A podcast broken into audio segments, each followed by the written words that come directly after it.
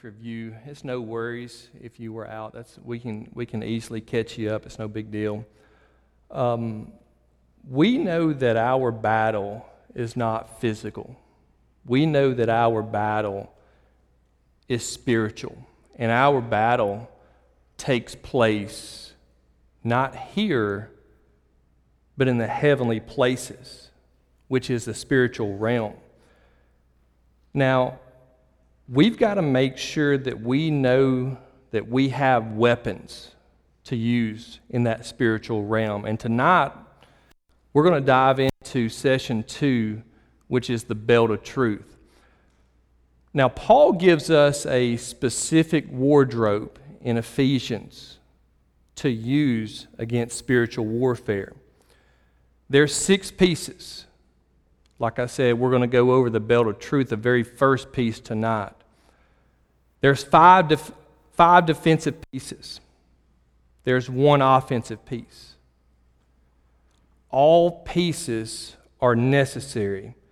No part of our life should be exposed or left unprotected. The Bible didn't tell us to put on one or two pieces.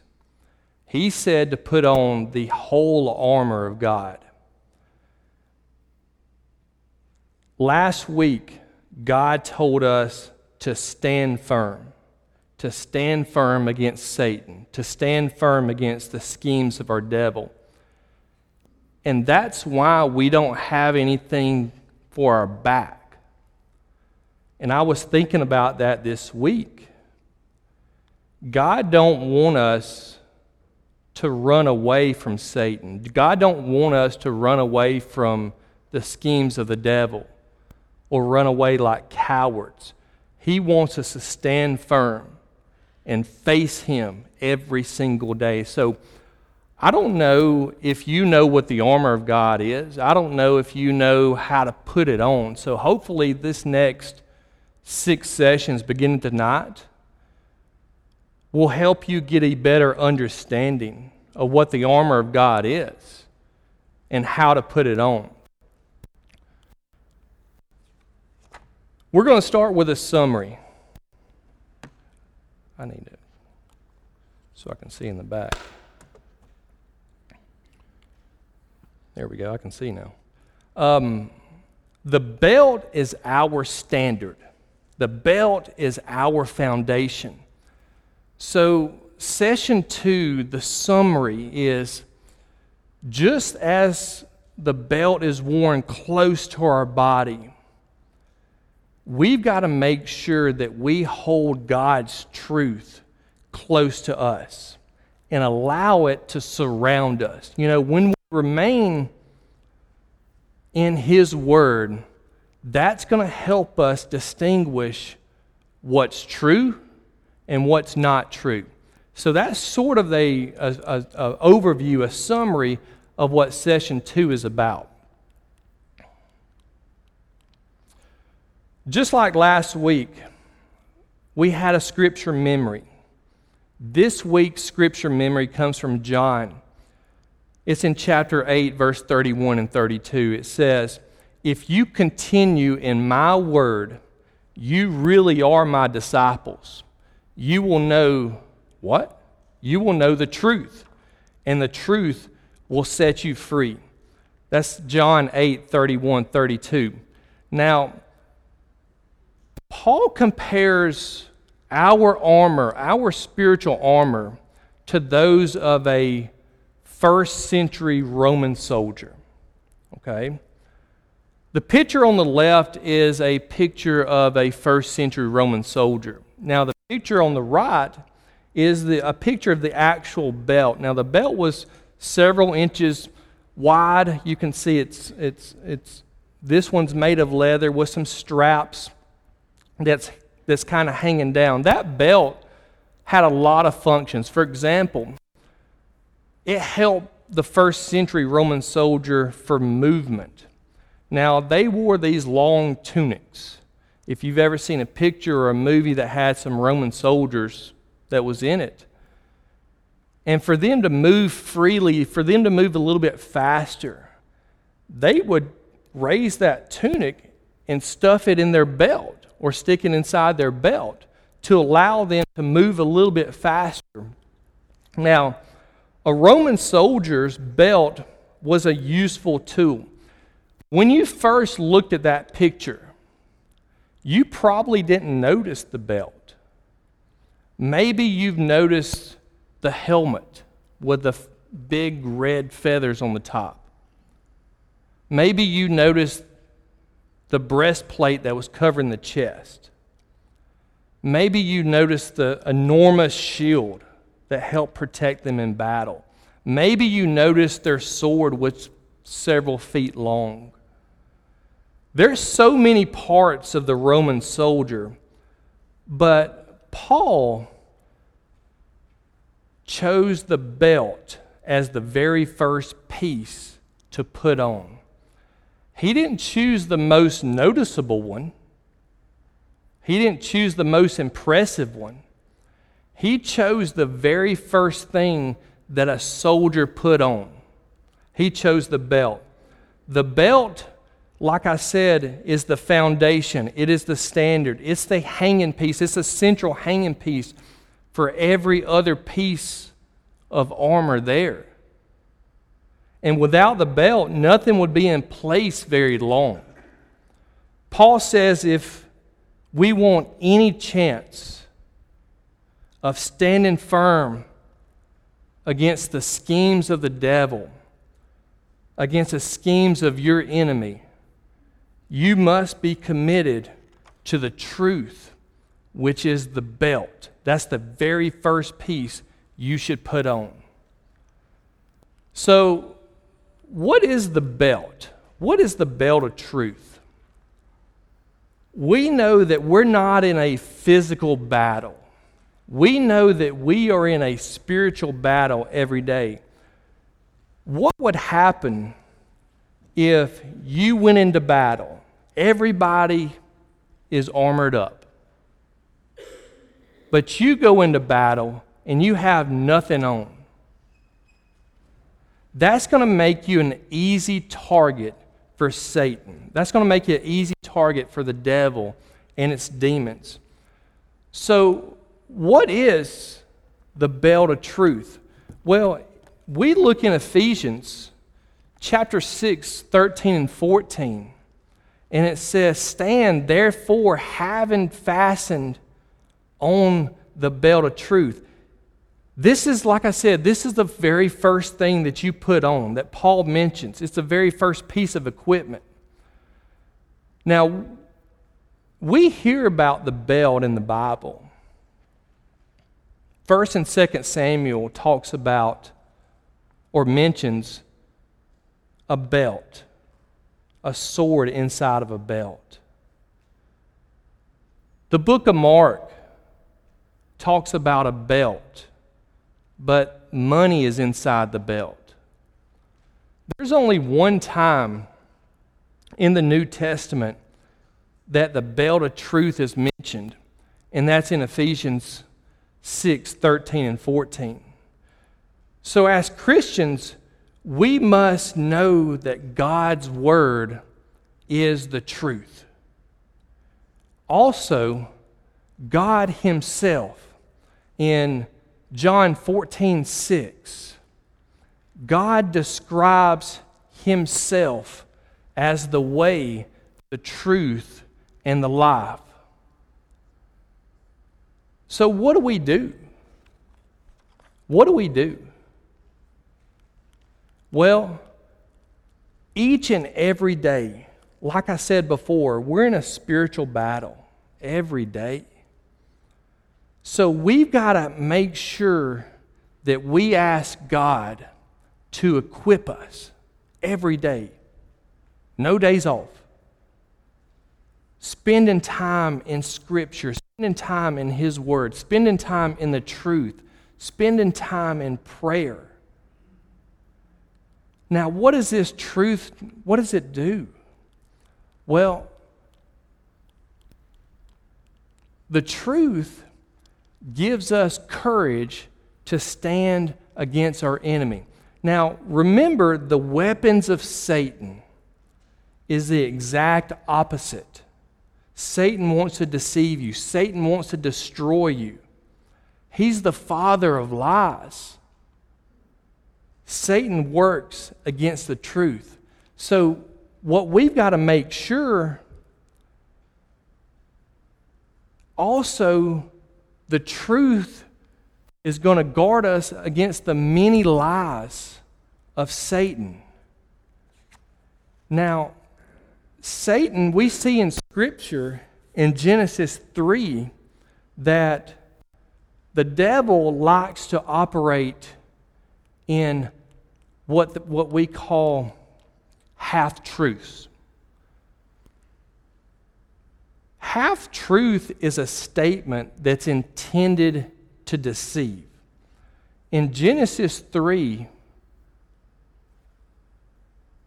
part of what Satan told Eve was true.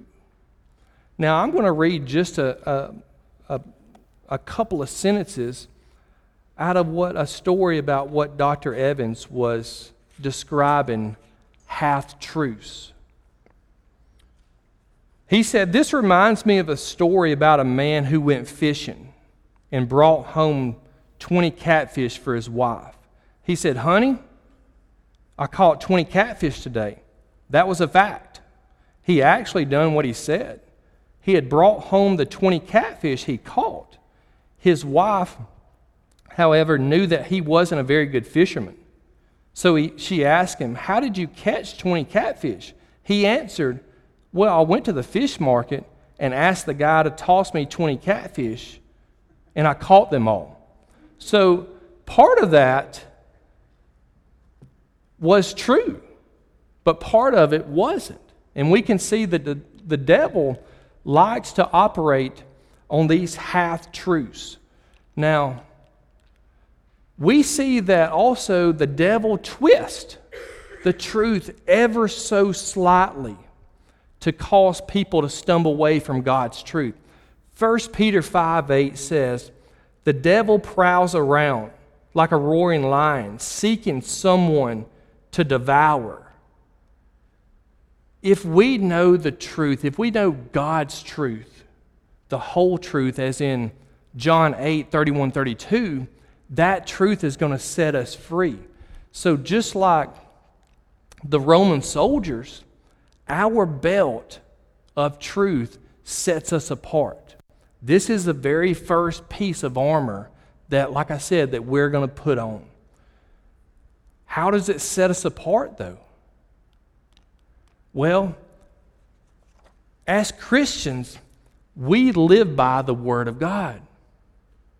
It's your responsibility to know the Word, to know the truth, and live by it.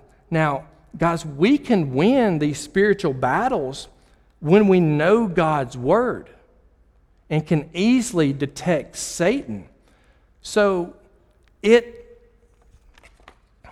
it sets us apart by identifying us as children of God. And it identifies us as followers of Jesus. And also, the truth, like I said before, is the foundation. It's the standard to our identity in Christ. That's what the truth is. So, what Paul is teaching us is that the believer, in order to do battle with our enemy, needs to know the truth. Now, about 2,000 years ago, a Roman governor asked a familiar question to a man who was about to be executed. He just simply said to him, What is the truth? We've got no way of knowing that question that Pilate asked Jesus was a serious question or a sarcastic question. But we do know that minutes later, he turned Jesus over to an angry crowd to be crucified. Now, Pilate judged that truth. Pilate sanctioned the truth. Pilate mocked that truth. Pilate crucified that truth. But when he asked Jesus, What is truth? That truth was standing right in front of him. God's word is that truth. Now, I've got a section right there. How would you answer Pilate's question? Take a second. If Pilate asked you the same question that he asked Jesus, how would you answer that?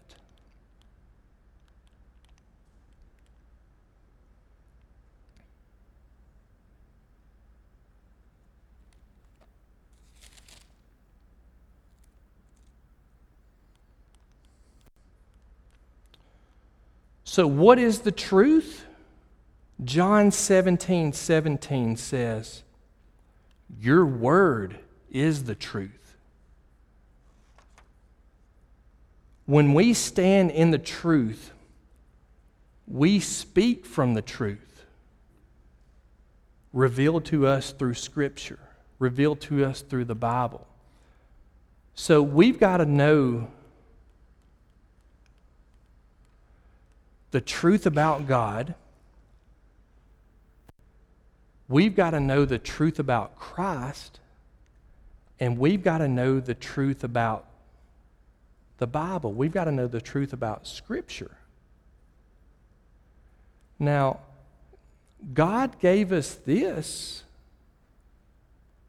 so we would have His truth. Now, the way that you can determine when something isn't right is because you know the standard, you know the truth, and you know what's right. So if you don't have an understanding of the truth, this armor, the rest of this armor, it's useless. So, a couple of things that the truth does to us. The truth transforms us. The truth makes us holy. And the truth changes us from the inside out. Like I said before, if you don't have an understanding of the truth, the rest of this, it's useless. Now, the more we know about God, the more truth we know from Scripture, the better we're going to be when we go into battle.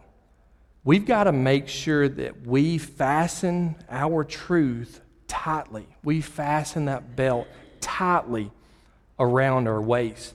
Now, Jesus used the truth, and we talked about this a little bit last week. When Jesus was in the wilderness, he was tempted by Satan three times, and he used the truth. You remember what he said? It is written.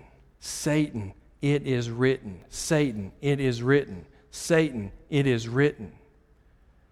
That's what we should do as well. That's what we should do. So, apart,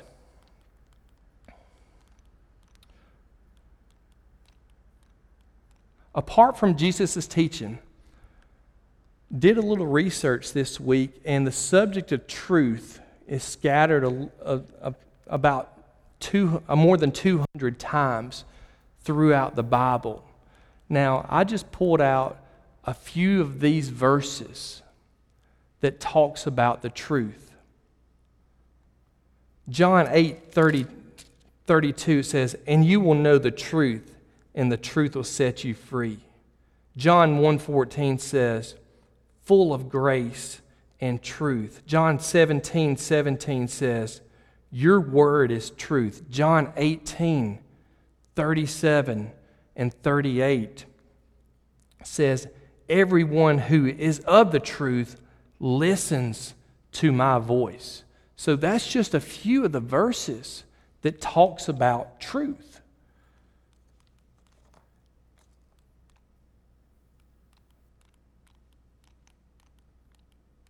Now, like I said before, when we stand in truth, we speak the truth revealed to us through Scripture or through the Bible. The truth is the standard, it is the foundation. And without the truth, I keep saying this, the rest of this armor is useless. Now, we don't want to go into battle and put our armor on after we get in there.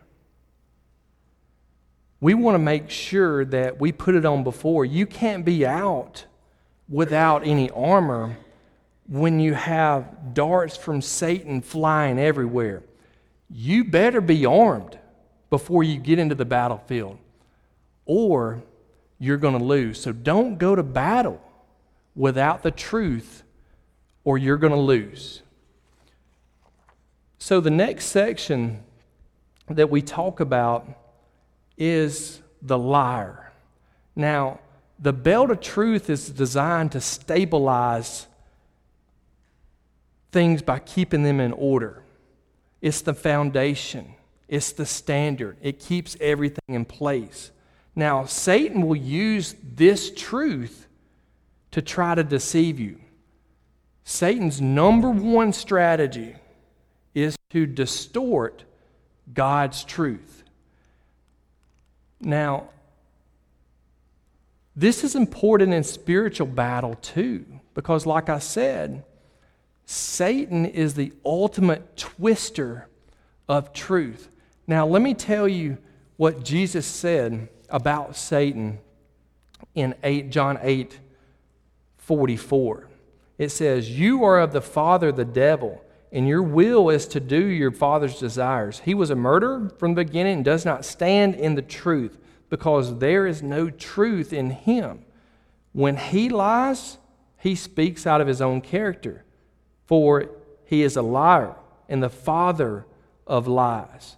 We see right there in John 44, 844, that Satan is the father of lies. So how does, how does Satan lie? He does it in a number of ways. He may lie through false prophets, he may lie through false teachers. There are so many voices in the world. Some people don't, be, don't know who to believe. There are so many false teachers out there. And like I said in John 8 44, Satan is the head one, he's the father of them all. Now, the difficult part for us is recognizing his lies. Now, Satan, he may also lie through feelings. Satan may also lie through situations. Satan may also lie through people. Satan may also lie through your thoughts. He twists the truth in order to deceive you. Don't buy into Satan's lies. Don't, tri- don't trip and fall. Have that belt of truth firmly, firmly fastened around your waist, and you will not fall into Satan's lies. So, Satan also lies very specifically according to he, who he's speaking to. Remember last week, the, the demonic realm knows your weak spots. He knows your sin patterns. Their job is to what? To find those and to exploit your weaknesses. So the lies are very specific according to your own personality. So when he confronts you with lies, he's going to hit you at your deepest point, okay, the deepest level, maybe you're insecure about yourself. Maybe you have desires. Well, the demonic realm knows that because he knows your sin patterns.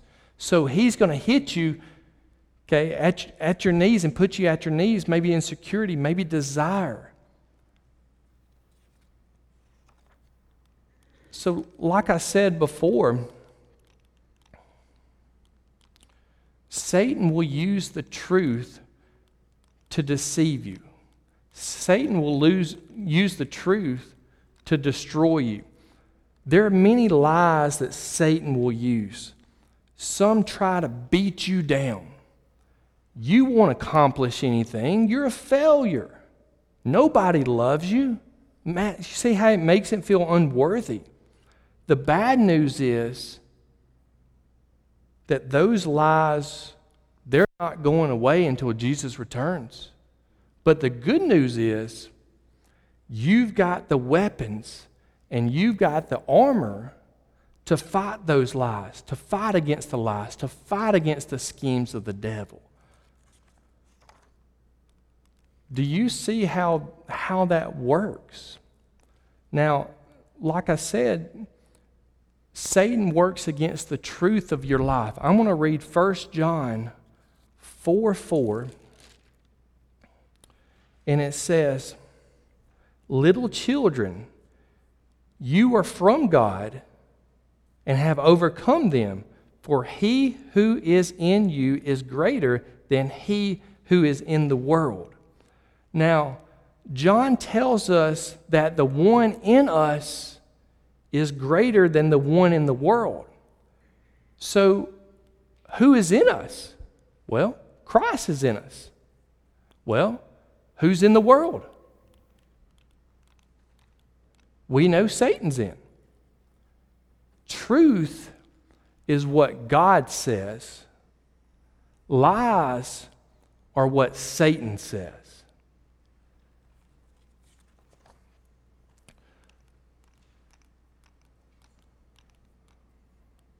So, how are we going to fight these lies? How are we going to fight these lies of Satan?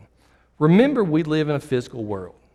Remember that our battle is spiritual, it's fighting us every day. One of the weapons that we're going to use in the spiritual realm is the belt of truth.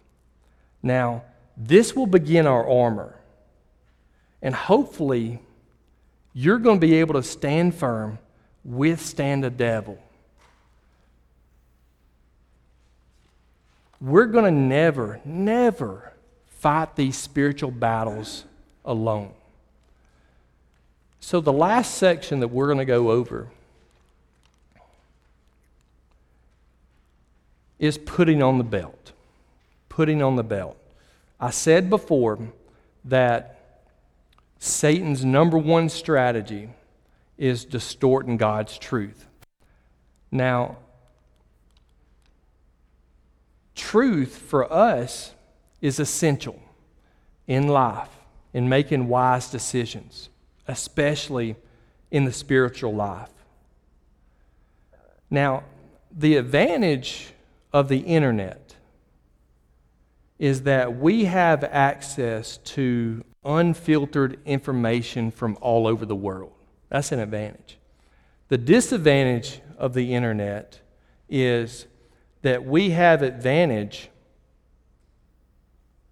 or we have access to unfiltered information from all over the world. Now, it's sometimes hard to tell what's true and what's untrue. So, the truth if we know the truth, we're going to be able to stand firm against our enemy. The truth that we are to surround ourselves with God's truth, which is God's Word.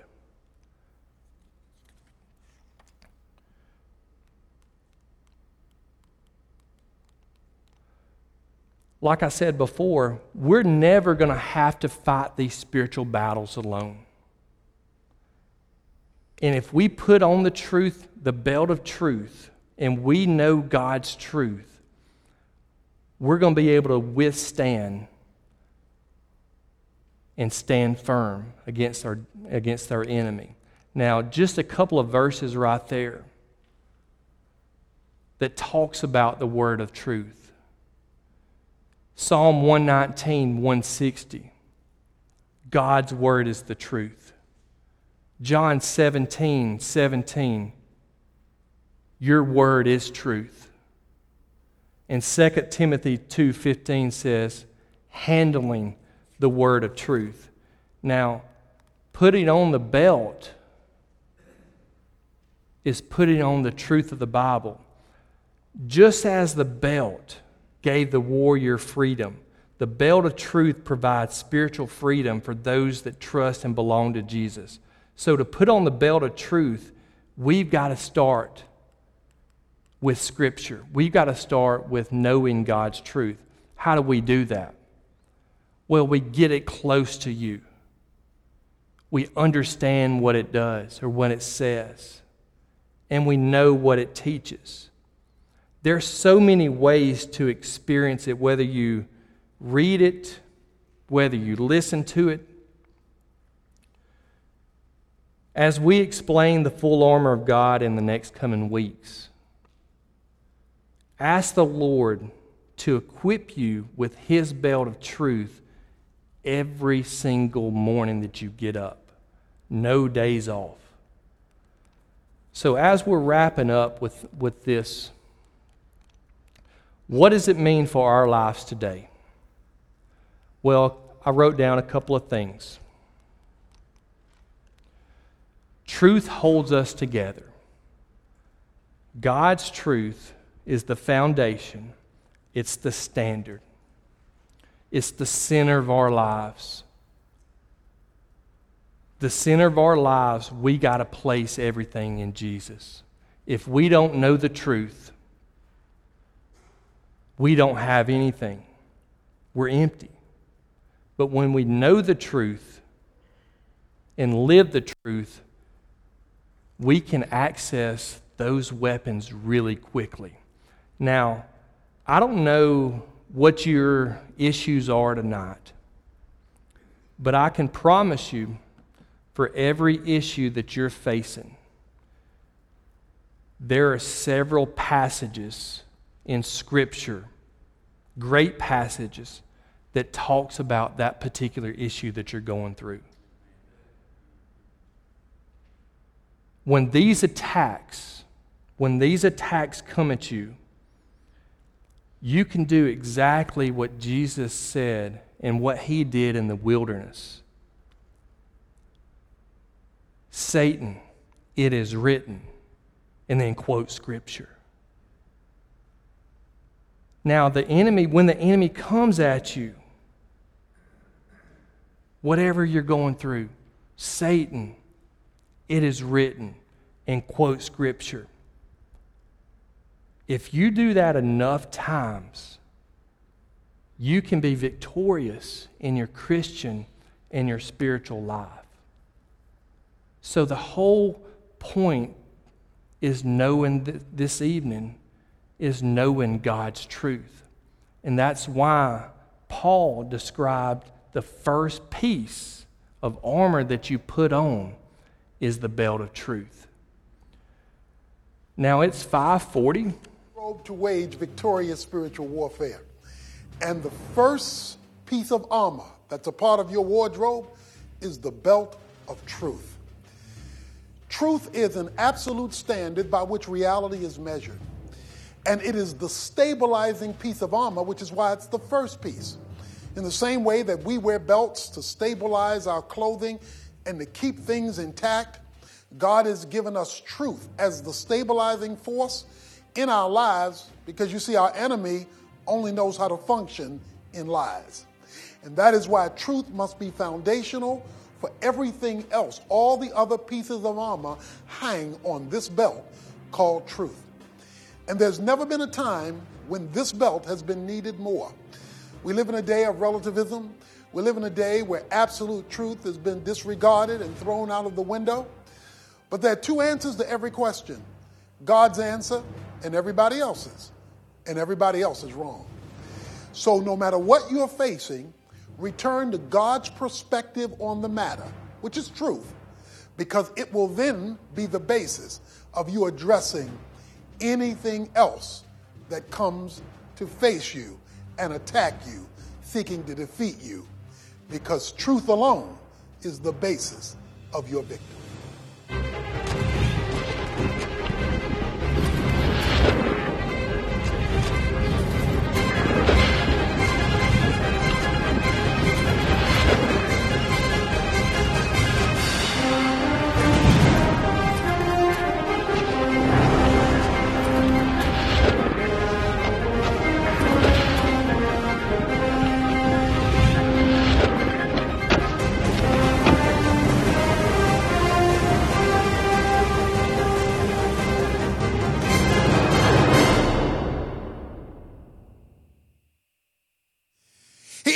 Introduces us to the first piece of attire that gives you victory in the spiritual realm, which affects how things work in the physical realm. And he calls it Gird up your loins with truth. Verse 14 says, Gird up your loins with truth. The first thing that you must keep with you at all times is a truth belt. To gird up your loins means to put on a belt. Virtually all the men here have belts on.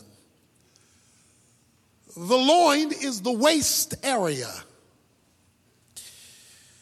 He says, Gird up your loins with truth.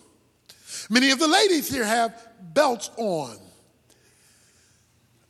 A belt for a man holds up his pants, keeps his shirt tucked in. What a belt does is bring order to the attire. You know, with the belt, you, you aren't sagging, and you shouldn't be. I don't get that. Every time I see somebody sagging, I want to go buy a belt or use a belt.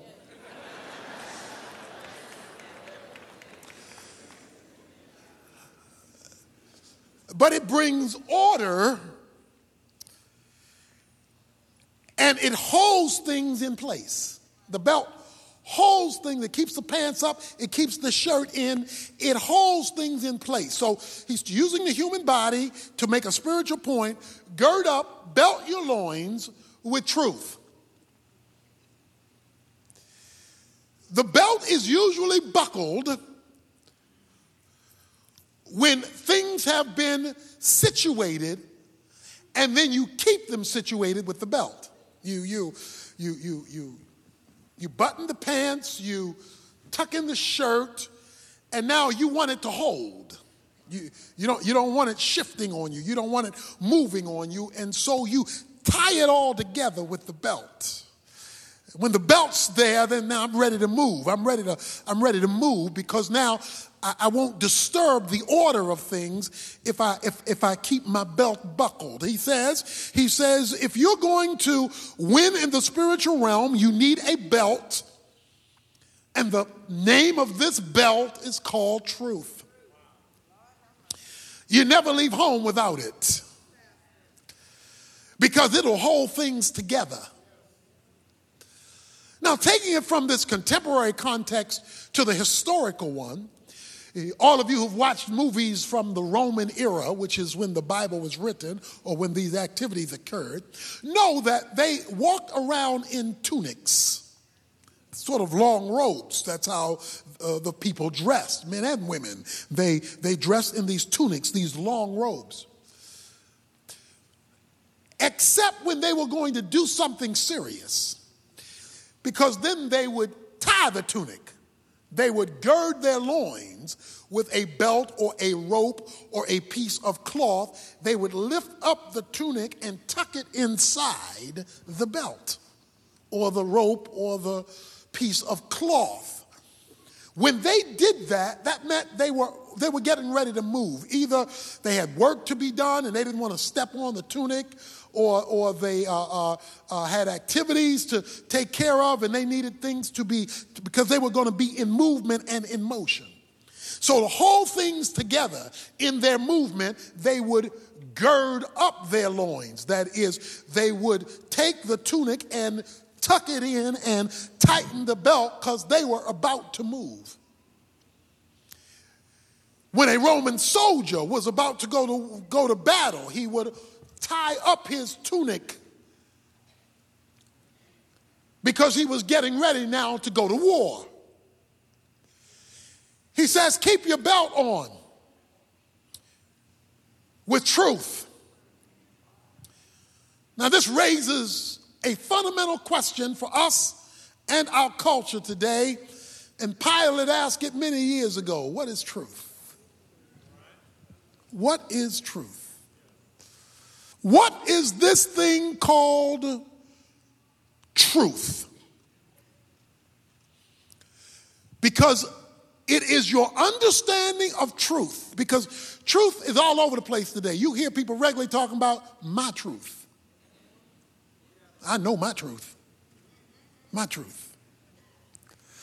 It is because we do not understand this belt and why it is so critical, and I'll tell you why it's critical in a moment, that we start off dressing wrong. And when you start off dressing wrong, everything else going to look out of place. He says the first thing you must never leave home without is truth. Our world today is full of opinions, prognostications, perceptions. The pundits are forever uh, moving in realms of pomposity, of discussion that, that leave us guessing what was true yesterday is not true today. Coffee is bad for you. We had another research, coffee not that bad for you. You know, it, it keeps it keeps jumping all over the place. So when it comes to food and, and, and some medicines and stuff, you don't know whether to take it or not. Because yesterday would kill you, but a new study tells you today it's all right. And so you're not sure what is true. What is true? Here, here, here's, here's the definition of true. Truth is an objective standard by which reality is measured. It is an objective standard that is a standard outside of you. It is, it is outside of you. It is an objective standard by which you measure the reality of something. It is not predicated first and foremost on how you feel or what you think about it. It's not predicated on how you feel or what you think about it to determine whether it's truth. Truth is an objective standard by which reality is measured, it's a fixed standard. Truth is that to which all things must conform. Truth is reality in its original norm. That is, truth is that which is real because it was real originally. So, in order to discover truth, you look for origin. Since God is the originator of all origin, only God can be the fixed standard of what is true because he is the origin of it. There is no pre origin to God. So there's nobody behind God that you can go to to check on God. There's nobody you can go to to say, Did God know what he was talking about, thinking about, saying when he said, did, or thought this? Because that is the original norm. Is an objective standard by which reality, what is real, is measured. Since God is the originator, and since God is perfect, it is absolutely critical that He is the point of reference. Suppose you jumped on a plane and the pilot said, I, I think this is the right way to go. I, I think I'm going north. I, th- I, I think I feel it. I feel it. I mean, we wouldn't function well like that. You probably get off that plane. He talking about, I think it's going to lift off. you know what pilots are taught? Pilots are taught to read the instruments and never go by how you feel. Because you what? Up there in the space, you can get disoriented. Because you can feel you're going right side up and really be upside down. That's what they believe happened with John Kennedy. That he got disoriented and, and, and that he was upside down when he thought he was right side up and he plunged into the ocean because he was disoriented. He was deceived by the environment. Satan is the great deceiver. He can flip you upside down and you think you right side up. And how many of us have thought we were going right side up only to discover we were upside down?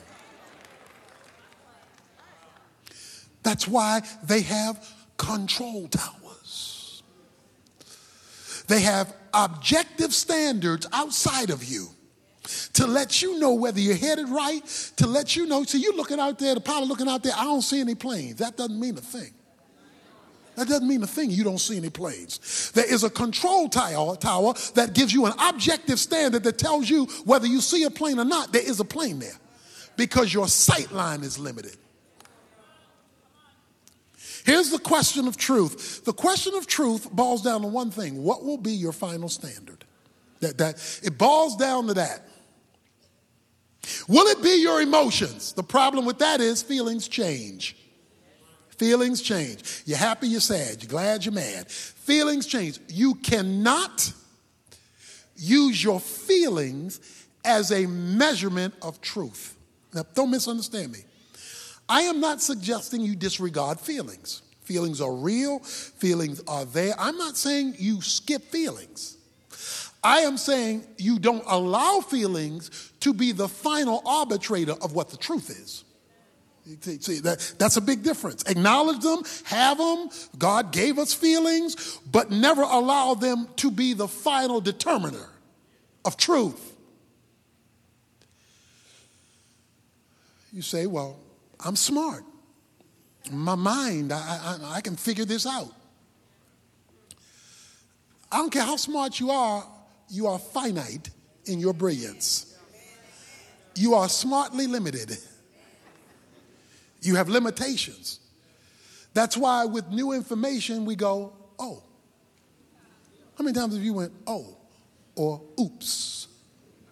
New information was added to your brilliance that you were previously unaware of, which made you change your view. New information. That's why they do all these studies, come up with new information, and tell you different things because they get new data. God is the only one who has all the information. Everybody else is ever learning it. So we're finite in our minds. What will we use? Our moral instincts? Well, they vary. Everybody has different opinions about right and wrong and good and bad and up and down. So you must, I must, we must make a definitive statement about truth. Watch this, even when we don't like it. Because I'm going to tell you now, a lot of truth, you don't like it. My father, and he will kill me if I don't edit this off of the tape by the time he hears it. Because my parents regularly tell me, stop using us in your sermons. Find, find them people down there and use them. so he'll tell me that in a minute. And uh, my father one day went to the doctor. And the doctor was telling him what was wrong and what he had to do. And my father did not like what the doctor had to say. He did not like it. I said, Dad, what did the doctor say? He told me what the doctor said. And then he said, I ain't fooling with him. I said, but wait a minute. He did the test, he did the examination. He said this was wrong. He said, I ain't fooling with him. I said, well, what you gonna do? And his answer was, change doctors. Isn't that what we do? When we hear somebody who says the truth, but we don't like the truth, we switch. Folks switch churches because they don't want the truth. Folks switch counselors because they don't like it. Folks switch friends because they don't like it. That's not the, question is, is it the truth? Why? Why is this a critical issue? Because demons piggyback on lies. See, see, this is why this is not a small issue. Demons ride horseback on lies. So if you have believed a lie, you have invited a demon. Okay, did you hear me? If you believe a lie, remember the schemes of the devil are deception. If you believe a lie, you have now told a demon you have permission to ride me. Ride my back, control my life, because that is the engine they piggyback on. See, so many of us are demon led. Demon led, thinking we're okay we're flying upside down, thinking we're right side up, and demons are behind the wheel. Okay, now that was deep. And that's the truth. He says, put on your belt. Don't leave home without it. You function with a mindset of truth, with a fixed standard. Here is why. Because your soul and my soul, which is the mind, the emotions, and the will, that's your soul, has been distorted. I hate to tell you that, but it's distorted. It's distorted. It's jacked up. It's messed up. You can't trust you. See, the moment you begin to trust you over God, I mean, the moment you, I mean, all of us have kids who do this, who think they grown. Come on, you ever had a kid thought they were grown? Even if you had a, even if you don't have children, you were a child thinking you were grown. And the reason I know that is because your mama told you. They think they're grown, so they will tell a parent with no experience, no knowledge, no money, they ain't got nothing going for them, but they will tell a parent how things ought to be. And, and then guess what they do? They will go use their friends as a way to endorse them talking to you. Well, my friends, they will, they will try to, they will try to bum rush you with group thinking. And their friends are as ignorant as they are.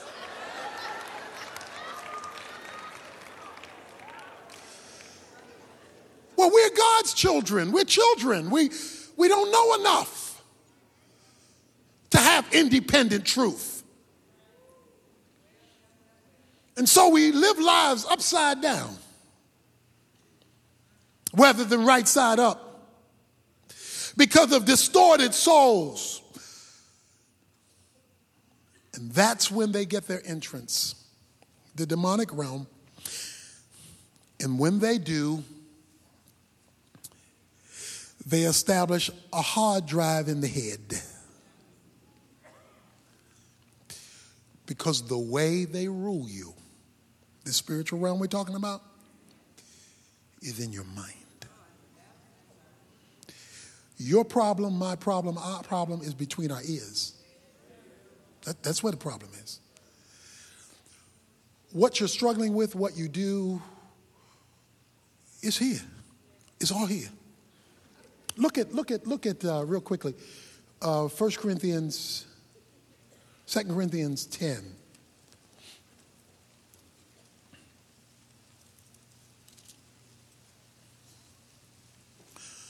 well known scripture.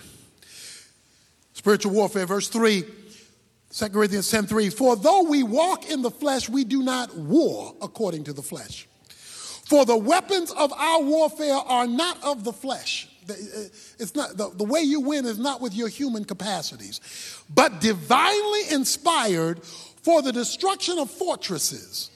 We are destroying, look at what we're destroying speculations and every lofty thing raised up against, guess what? The knowledge of God. And we are taking every thought captive to obedience of Christ. He says, what the evil world wants to do is set up a fort in your mind and create speculations. Every time a demon hears you say, I think, they say, hey, pay attention. We got her. We got him because she didn't go into her thinking. He didn't go into his thinking. So what they do is set up a fort. It says fortresses, a fort, okay? And they set up a fort that must be dismantled we must destroy, it says, speculations, your, your, your, uh, your ideas. He says we are to destroy speculations and we are to destroy um, not only speculations, but every lofty thing raised up against the knowledge of God. Here it is. You ought to get rid of, I am to get rid of, we ought to get rid of anything that blocks God's point of view from getting through. Anything that blocks God's point of view from getting through must be torn down. Because if they can get a fort, block out God's point of view, leave you with your point of view, your mama's point of view, your friend's point of view, your neighbor's point of view, and your own personal point of view, gotcha. That realm owns you. And you find yourself in a stronghold. The stronghold is a spiritual thing you can't shake. Because the knowledge of God was not, bad. the word lofty thing means, uh, the, the Greek word means partition. And it's like some of our rooms on the side. Some of our bigger rooms have partitions down the middle. You can, you can block them off so that they become two rooms. What Satan wants to do is pull a partition in your mind. He want, look, here's what he wants. He wants you to have the God side and he wants you to have the man side. He wants you to have the Bible side, and he wants you to have what other people think side. He doesn't mind you having the God side as long as there's a partition. He does not mind you saying, Hallelujah, praise the Lord, preach it, let me read my Bible. He wants you, he likes you going to church as long as you have the partition. As long as on Monday you're going to flip and go to the other side, he owns you because he's created a partition of the mind that keeps truth or the knowledge of God from flowing through. And if he can keep the partition up so that you speculating and pontificating and, and, and, and, and, are consumed with the human point of view, it blocks out the knowledge of God. And without the knowledge of God, you do not have the work of God, the power of God, the Spirit of God bringing you victory. And so he says that there's got to be truth with a belt that you, you wear all the time.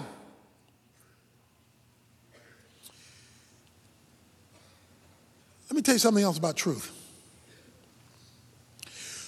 Truth is more than information and more than facts. It includes information and it includes fact, but you can have fact and information and not have truth. Sometimes truth can be tough. I'm reminded of a humorous story of the, uh, the two very wicked businessmen. These were some two evil businessmen. And they started attending this church but they were wicked. The pastor knew they were wicked, but they started attending the church, and the church was in a building fund campaign.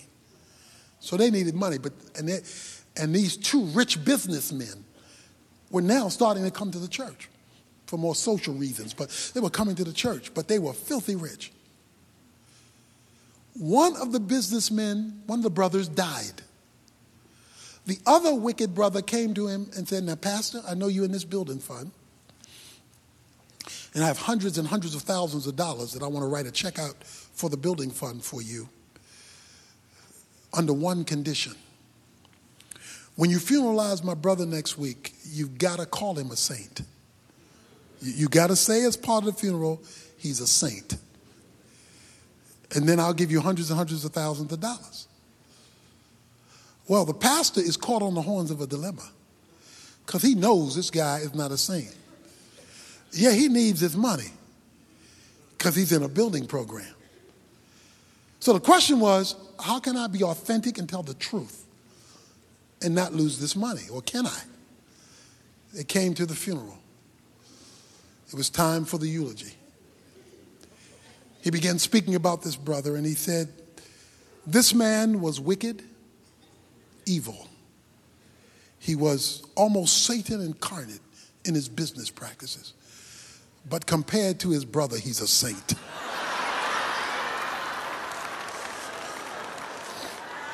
There's a way to deal with the truth.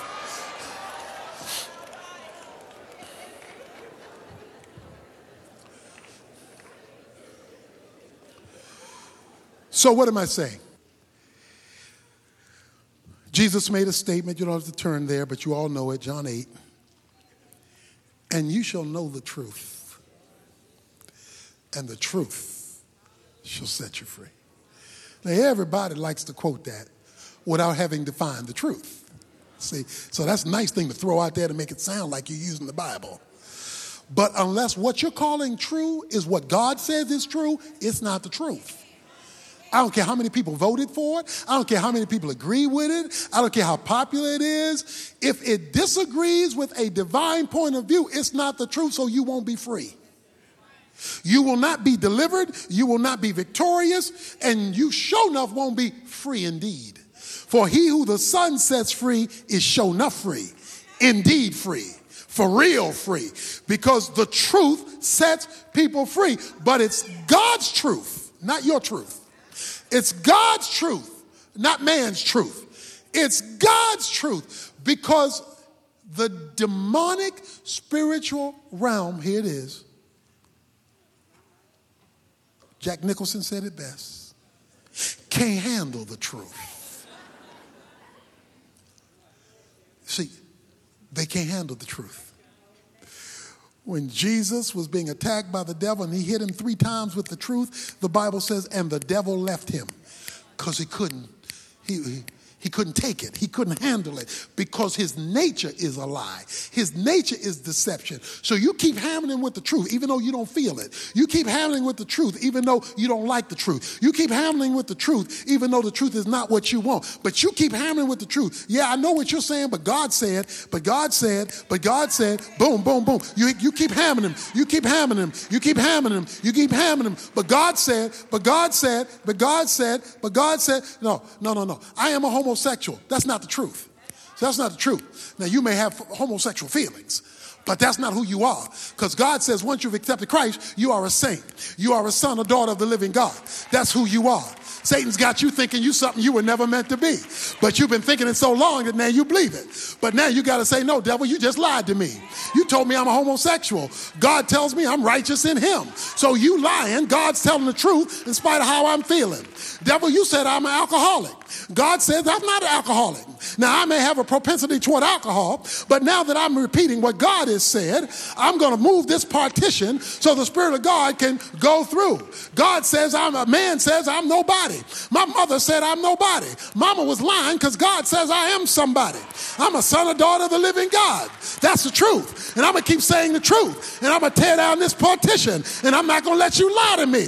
You a lie, and the devil's not going to have his way in this. And you keep bombarding with the truth. And I don't care how long or how high that wall has been, how long that wall's been up. You keep handing bam with the truth. And then one of these minutes, you're to see a little crack.